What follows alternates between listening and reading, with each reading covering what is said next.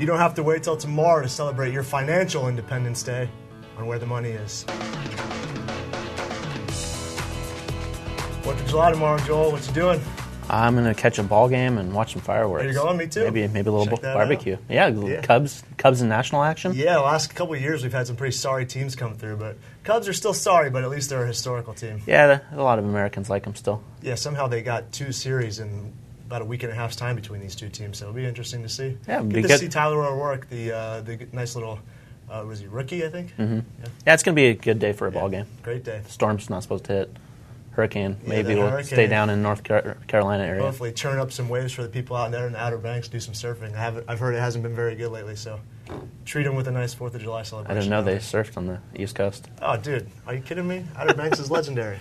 All right, well, let's get to the let's get to the, the headlines. I guess uh, we'll talk about surfing on a different episode.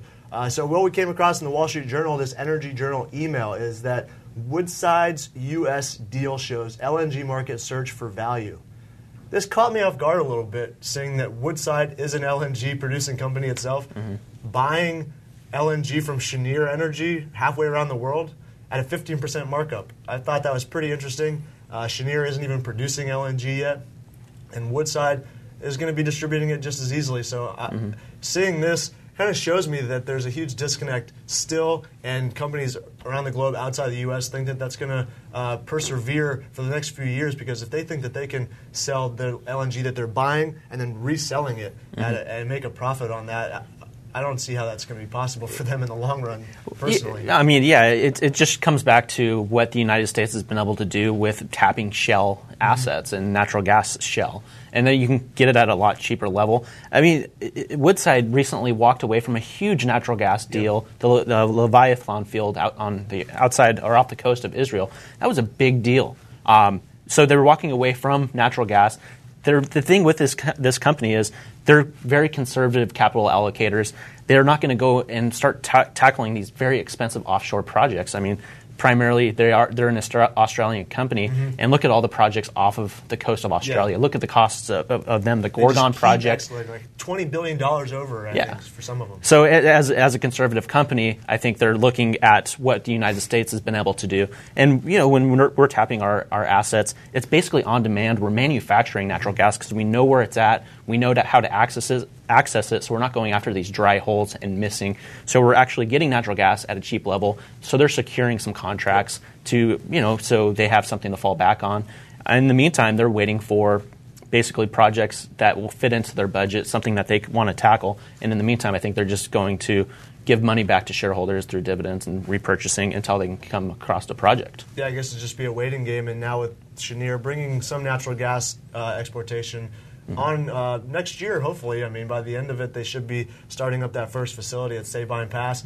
And lately, this company has just been auctioning off uh, supplies left and right to companies all around the world. Um, even with their Corpus Christi plant, now that uh, the they decided to the Department of Energy decided to change the way that they look at these projects. They're going to analyze the companies that are further ahead in the process. And Cheniere's uh, Corpus Christi plant, while it's further down the list, the original list of applications of applications, it's definitely further ahead as far as production and, and FERC approval is concerned. Yeah, and if you know government's looking at projects that they want to support and actually pass, um, having Cheniere having their Sabine Pass almost completed, they Right. can pretty much trust that, and that's what um, Woodside is actually purchasing from the Yeah. second Corpus Christi plant, not the actual uh, Sabine Pass that's going to be completed. Yeah, that Sabine Pass could have been a huge flop. They were built for ex- importation of LNG, but uh, their CEO decided to uh, reverse course, and wisely so. First one off the lo- um, off the off the dock for LNG. So we'll see how that uh, nicely produces for them once they actually do start shipping it. That takes us to our second headline from Bloomberg. We're looking at the Bakken, where oil explorers told to cut flaring or face crude caps. This is a big deal. Second largest oil producing state in the country behind Texas. Flaring has been a big problem up there. They've talked about it for a couple of years now.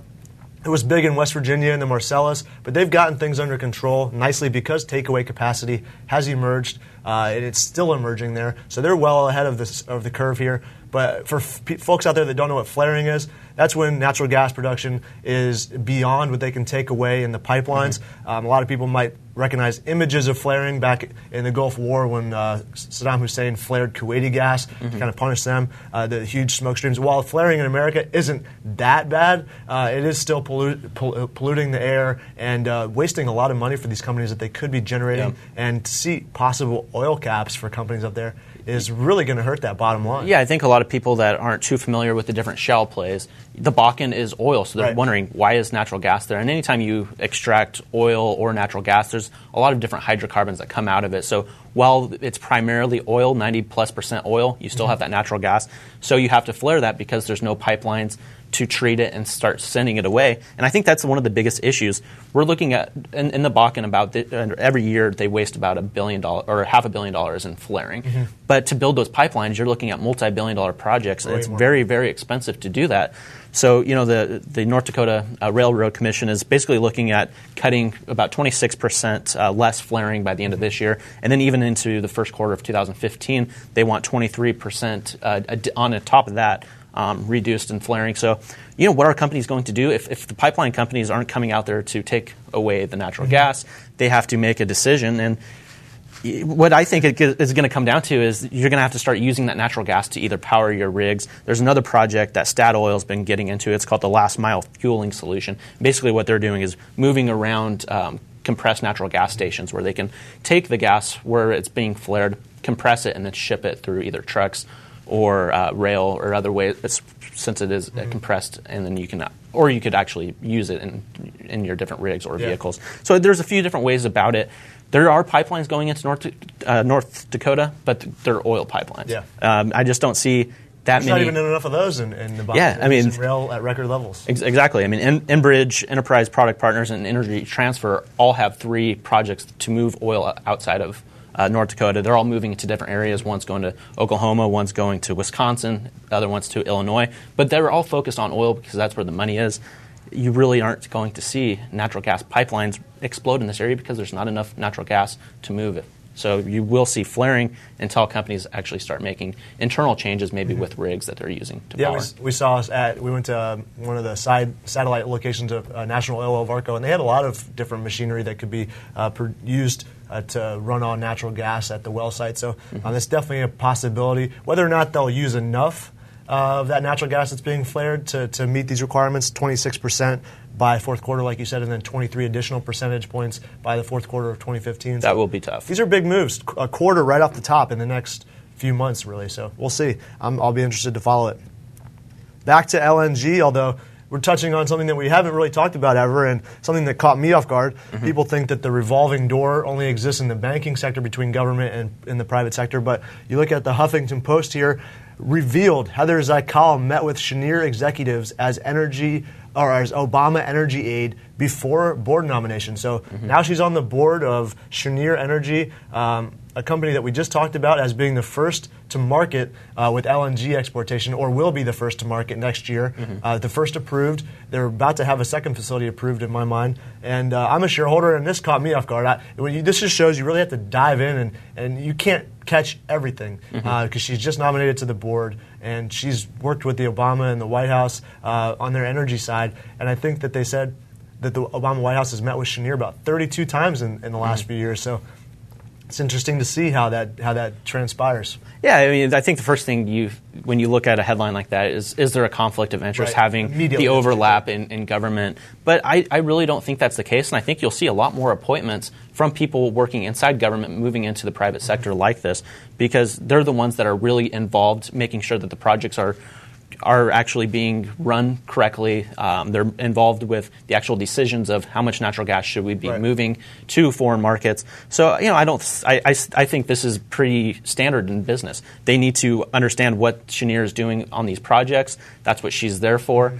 Um, so you know, since she knows that business and she wants to move outside of the government um, sphere, I, do, I don't see this as a conflict of interest at all. I think this is just standard business. Yeah, you can't trap these people to the government into the government roles that they're in forever. And I agree. Uh, this is just Cheniere going out there.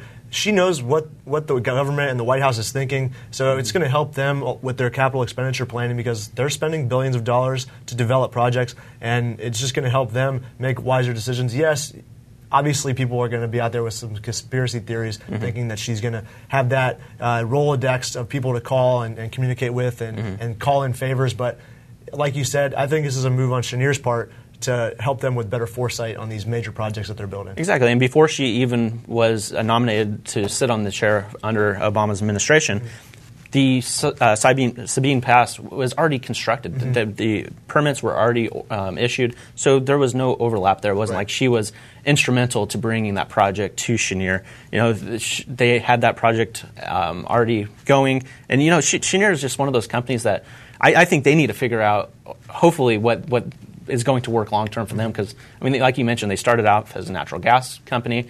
Then they moved into um, natural gas importing. Yeah. Once prices dropped, now they're exporting. So hopefully that works out for them long term. But I don't, I don't see this as a conflict of interest. I don't think this is a big deal at all. Uh, good for her going and getting a great seat on a company that's really been doing well, and hopefully will be instrumental in moving a lot of natural gas excess natural gas into foreign markets. Yeah, the CEO, Charif Souki, he's a lifetime networker. He was a banker back in the day, one of the best deal makers uh, in his industry mm-hmm. uh, world, on a global scale. Then he started his own company, obviously. Um, but yeah, that's just him. That's just his mindset, and he's been a, uh, a mover and a shaker since he got into the business. And mm-hmm. I think that this is just the next step in what he's thinking, and, and it's, it's just the, an evolution. He's the highest paid executive last year in 2013. Yeah, or energy executive. That's right, and he tried to try to be paid a little bit more with shares, but uh, they, struck that down uh, yeah, wisely, yeah. I think, in, in the minds of shareholders. Uh, so that's behind them now, and, and, then this hits them in, right in the face. But I think this will be a non-issue in, in, in no time. Yeah, and once 2015 comes and late 2000, maybe 2016, once they start exporting, I think uh,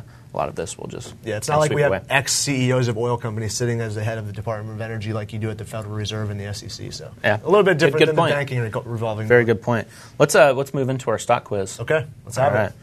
Uh, the first question I have for you is I'm looking at Texas, one of the biggest state uh, producing uh, producer of oil.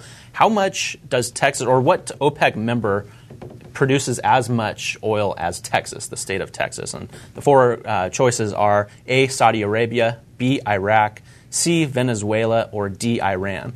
About the same oil production, Texas compared to one of these OPEC members. That's tough.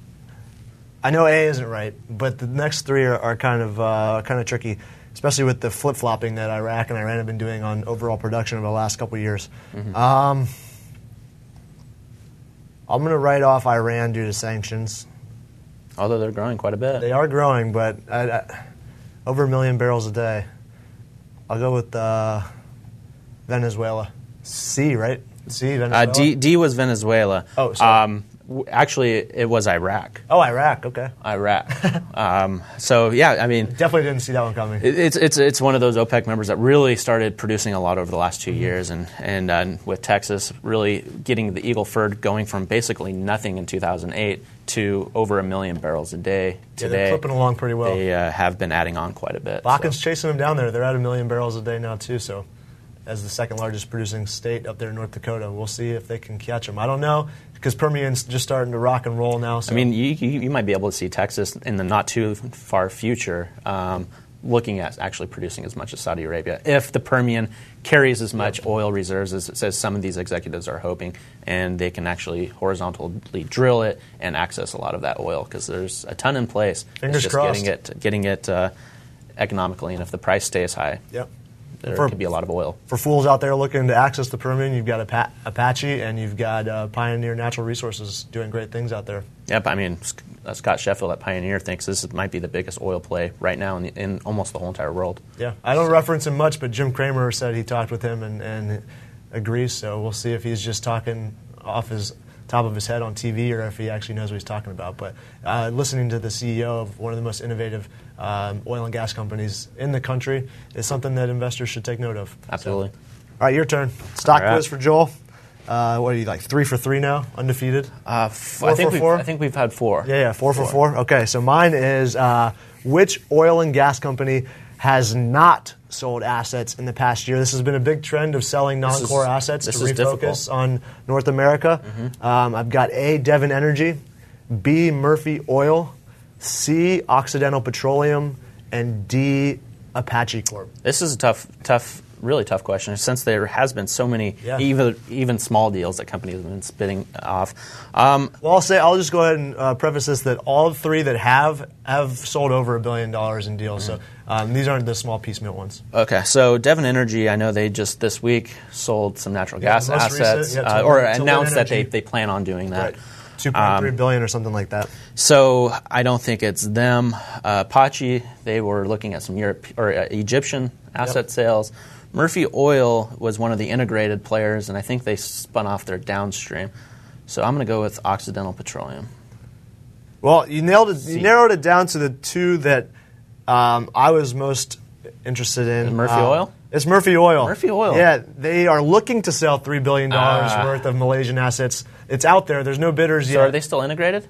Uh, so that's a downstream, and that was I think that was uh, more than a year ago. Okay, So okay. uh, it, it's close, but now they're they're Ah. upstream company uh, looking to sell three billion dollars worth of Malaysian assets, uh, which accounted for 45 percent of their 2012 production. So they want to go back after the Eagle Ford, go figure, and the Gulf of Mexico. So Murphy Oil trying to, but hasn't yet. Uh, and then you've got Occidental Petroleum, who's also trying to sell $8 billion worth of uh, Middle East assets. Haven't found a bidder yet, but they did sell um, some Hugoton assets for just over a billion dollars um, earlier this year. And that's a field that goes from Colorado uh, to Kansas and, and Oklahoma. So big field, not as well known, not, not producing a ton of oil and natural gas, but they did sell it to raise some money. Murphy Oil. Yeah. Good question. There it is. So you, you, you mentioned the Egyptian assets for Apache. That was a big. That was holding them back quite quite uh, awfully. They Mm-hmm. got great assets in the United States, but um, e- the whole Egyptian turmoil in the Yeah. Arab Spring uh, really held them back. And when they sold those assets, at A great share price yeah, appreciation. nine percent in one day. Uh, still great since then. Um, they still own Egyptian assets, but getting some of that weight off Mm-hmm. their shoulders was was very positive for them. And like you mentioned with Devon Energy, selling uh, assets in the Rockies, onshore Gulf of Mexico, and the Midcon to Linn Energy for two point three billion. They're getting great money for natural Yeah, gas assets. unbelievable. Mm-hmm. Devon Energy is a well-run company, and Yeah. that- if they keep hitting their oil, I mean, there's that's a good, I think, a good investment. And We've been saying that for quite some time. Looks like that share price appreciation has already been kicking in. Yeah, the market's it's up quite a bit, uh, quite uh, so far this year, but Yep. it's still huge future in front of that company, especially with such a strong balance sheet, a Mm-hmm. lot of cash to start plugging back into some of these higher oil plays in the United States. Couldn't argue with that. What's next? Mailbag. Mailbag. to the mailbag. We got uh, two questions. Our, our first one was from a listener actually listening last week, and he had a question. Um, we were right. talking about oil exports, and he actually had a question: As you guys obviously are not in favor of exporting crude oil, but I'm cu- curious as to why. That's from Joseph Bedford, and you know that's a good question because Mm-hmm. we do talk about oil exports quite a bit, but I guess we've never really gone out and said a whole lot of why we like exporting or why we're against exporting oil from the United States. And you know, uh, what's, what's your take on this? Well, I'm, I'm against it, and f- simply for the fact that, okay, yes, we like exporting LNG, or I, I am, Mm-hmm. because we've never really exported it from anybody but Canada. Uh, we, ex- we import about all of Canada's natural gas exportation and about all of their oil exportation. Mm-hmm. They're trying to diversify a little bit, but the fact that we import oil from so many other countries, volatile countries, that Mm-hmm. I think being less reliant on those countries from from an oil perspective is more important than being less reliant on Canada for natural gas. Mm-hmm. Yeah. They have tons of natural gas assets up there. Pipelines flow back and forth between these two countries. Uh, they're great trade partners. NAFTA is in, in full effect between us. So um, the fact that we rely only on Canada really for natural gas importation and countries like we've mentioned already, Saudi Arabia, Venezuela, um, Libya, all these countries play into this oil oil importation that, that we're currently experiencing. So the less reliant we can be on them, the better. And starting to export oil when we're producing near record levels Yep. is just a bad idea in my mind. Yeah, I agree. I mean, the reason we put the, the ban in place in 1973 is because the OPEC oil embargo. So I think is if, if we were importing enough oil from North America mm-hmm. and or even the OECD, I think we would be okay to Right. start exporting Agreed. crude oil. But as long as we're still importing, you know, 15 to 18 percent from volatile areas, I don't think we should be exporting it. And you know, I'm not against exportation, like you were saying mm-hmm. with LNG. I also like exporting refined product, and you know, why not keep the oil here and actually use the whole value chain and Right. add value by producing the oil, putting it on our, our pipelines, and then moving it into refining, and then getting value add and all the jobs from all three sectors, then getting the refined product and exporting it like we currently are. So I don't see any issue with that, and I think that's where a lot of growth should come from. And I think as long as we can do that, we'll be in, in better position. And then also talking about how much oil we are producing. Three out of every four barrels we're producing right now is just for um, replacing barrels that we've already produced or are using. So the growth is not going to be such a hockey stick as we have seen in the last five or six People years. It's going to the slowly, years, it's gonna, the growth will start slowly creeping down. And then once you're at that point, then you're looking at, you know, how much oil are we sitting on? Should we be exporting it? I don't think that's the case unless we have a lot of other backups. You know, either if, if we start importing from Mexico, Mm-hmm. um, importing from Canada, more from Canada. So I think once until that actually happens, I don't think we should be actually exporting our crude oil. You don't see companies sitting on oil wells like you see companies sitting on natural gas wells right Mm-hmm. now. Everyone that has oil is producing oil.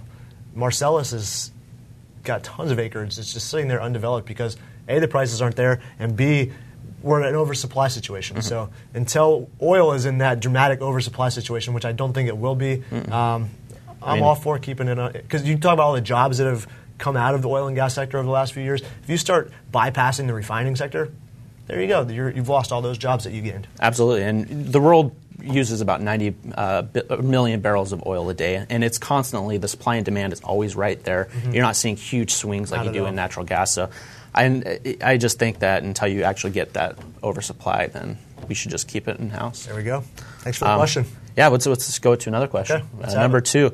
Um, this one's from Wrath, and he's asking I'd love to hear your view on biofuels, uh, especially Renewable Energy Group, which seems to be more aggressive than anyone else. Um, you know, this is a, a sector that we don't cover too much, um, but looking at this company, there's a few things that I think stood out. Um, first is the thing that you have to consider with biofuels is you're still having a lot of subsidies, so you're always at the whims of political decisions. New parties will come in, cut subsidies. You saw what happened with wind um, over the last few years. right. The subsidies were in place, and the, look at how much growth we had in the last three or four years. Going into this year, new projects had to already be planned uh, for that subsidy to stay in, so you're not seeing as many projects started now. You're seeing a lot coming online that were started before. So obviously, the political decisions are, are always big. Um, with Renewable Energy Group, unlike some of the other um, some of their other competitors, they have a great infrastructure in place. They have facilities that basically reach coast to coast.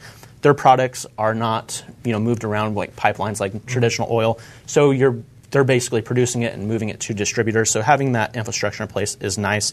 What I also like about them is they're not just biofuels. This is a company, and like Solazyme, they're moving away just from the biodiesel. They're getting into renewable oils. They're creating products that are used in personal care, plastics, detergent. I mean, they hold a whole spectrum. So they have a lot of end markets, which is nice.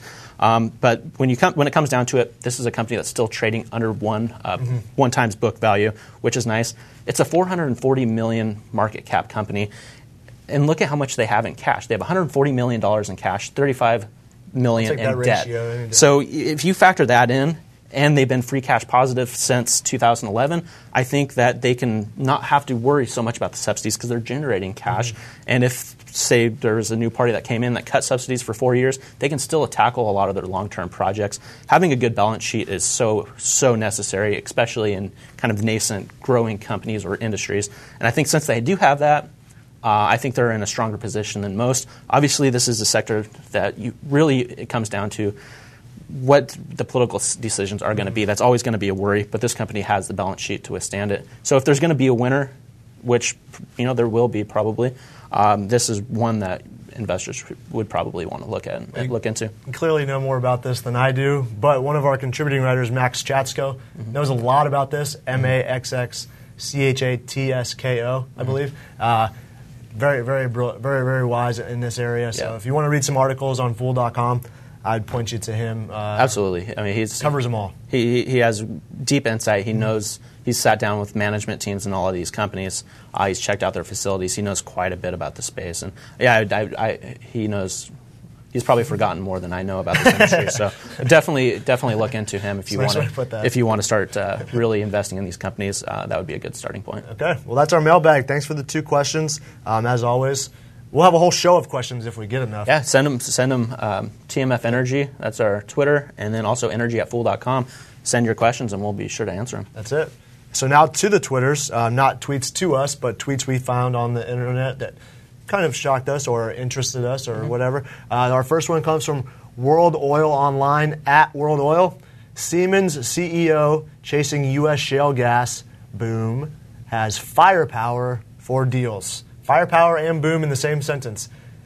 Kind of goes back to last week talking about GE getting big into oil and gas with their blowout preventer deal that we talked about. Um, but this is on onshore shale gas.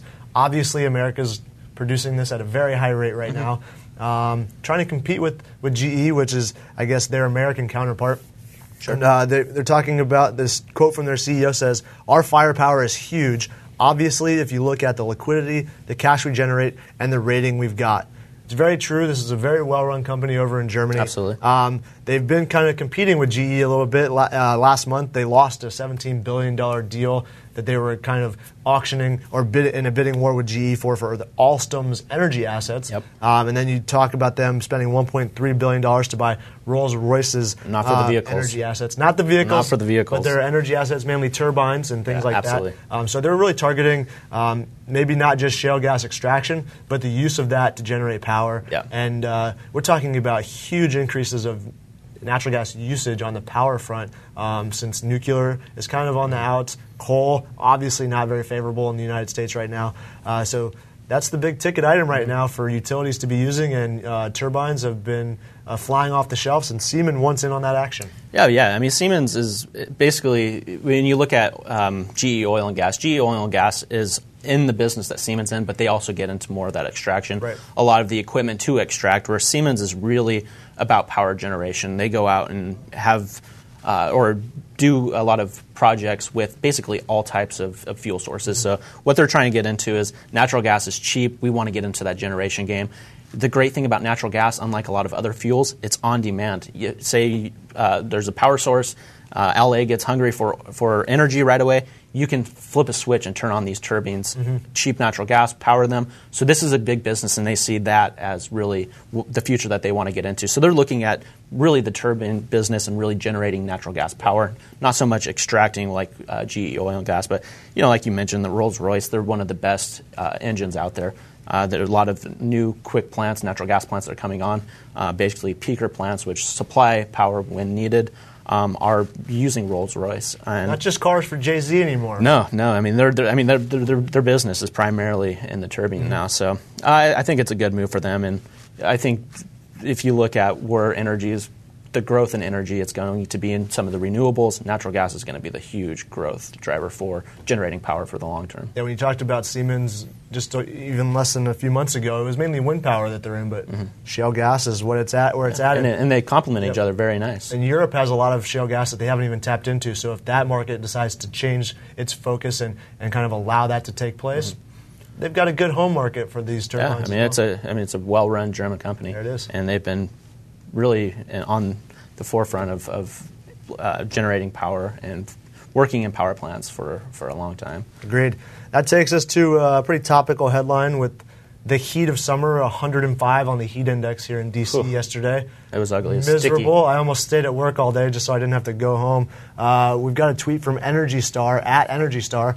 Don't let the hot days send your utility bills into the stratosphere. Chill out with Energy Star and save all summer long.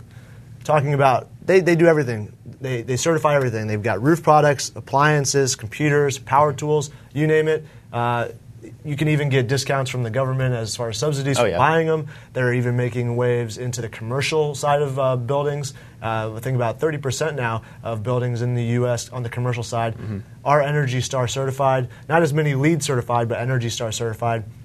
Obviously, people are picking up on this. Energy savings is huge. And with, Oh, yeah. the, with the dog days of summer just ahead of us, um, people are going to see those utility bills spike, and not so much for the people that are utilizing these kinds of appliances. Oh yeah, they're nice, especially if you're doing your tax returns next Yeah. year. Make sure you keep all your receipts and those, those patches because you can definitely write all those off. Um, yeah, I mean, it's it, it is hot. It's it's going to be a hot summer, I feel, Yeah. and just having the last few days uh, have been miserable. But guess what? It's the Fourth of July. That's it. So it's Get time to to it. actually get outside for the weekend and enjoy it, let the house cool off with your energy efficient appliances, come back to a nice cool place. But uh, check out the fireworks. Turn off all the lights while Watch some you're at the baseball, apple pie, some barbecue. I was going to say apple That's- pie and moonshine, but uh, that's pretty American, I think, right? Uh, it is in the South. It is in the South. Well, we're almost there, and that's where I'm from, so that's what was on my mind. All right. So uh, I guess that's it. That's that's, that's what we got. Yeah. Happy Fourth of July. Office is more full than I thought it was. I guess people aren't celebrating just yet. Ah, it's only the third. All right. Well, don't forget TMF Energy on Twitter, energy at fool.com on the internet. And uh, that's where you can send your questions, comments, concerns. Every Thursday, you can find us on the fool.com homepage, uh, iTunes, and Stitcher as well. Thanks a lot for fooling on with us. Enjoy the fourth.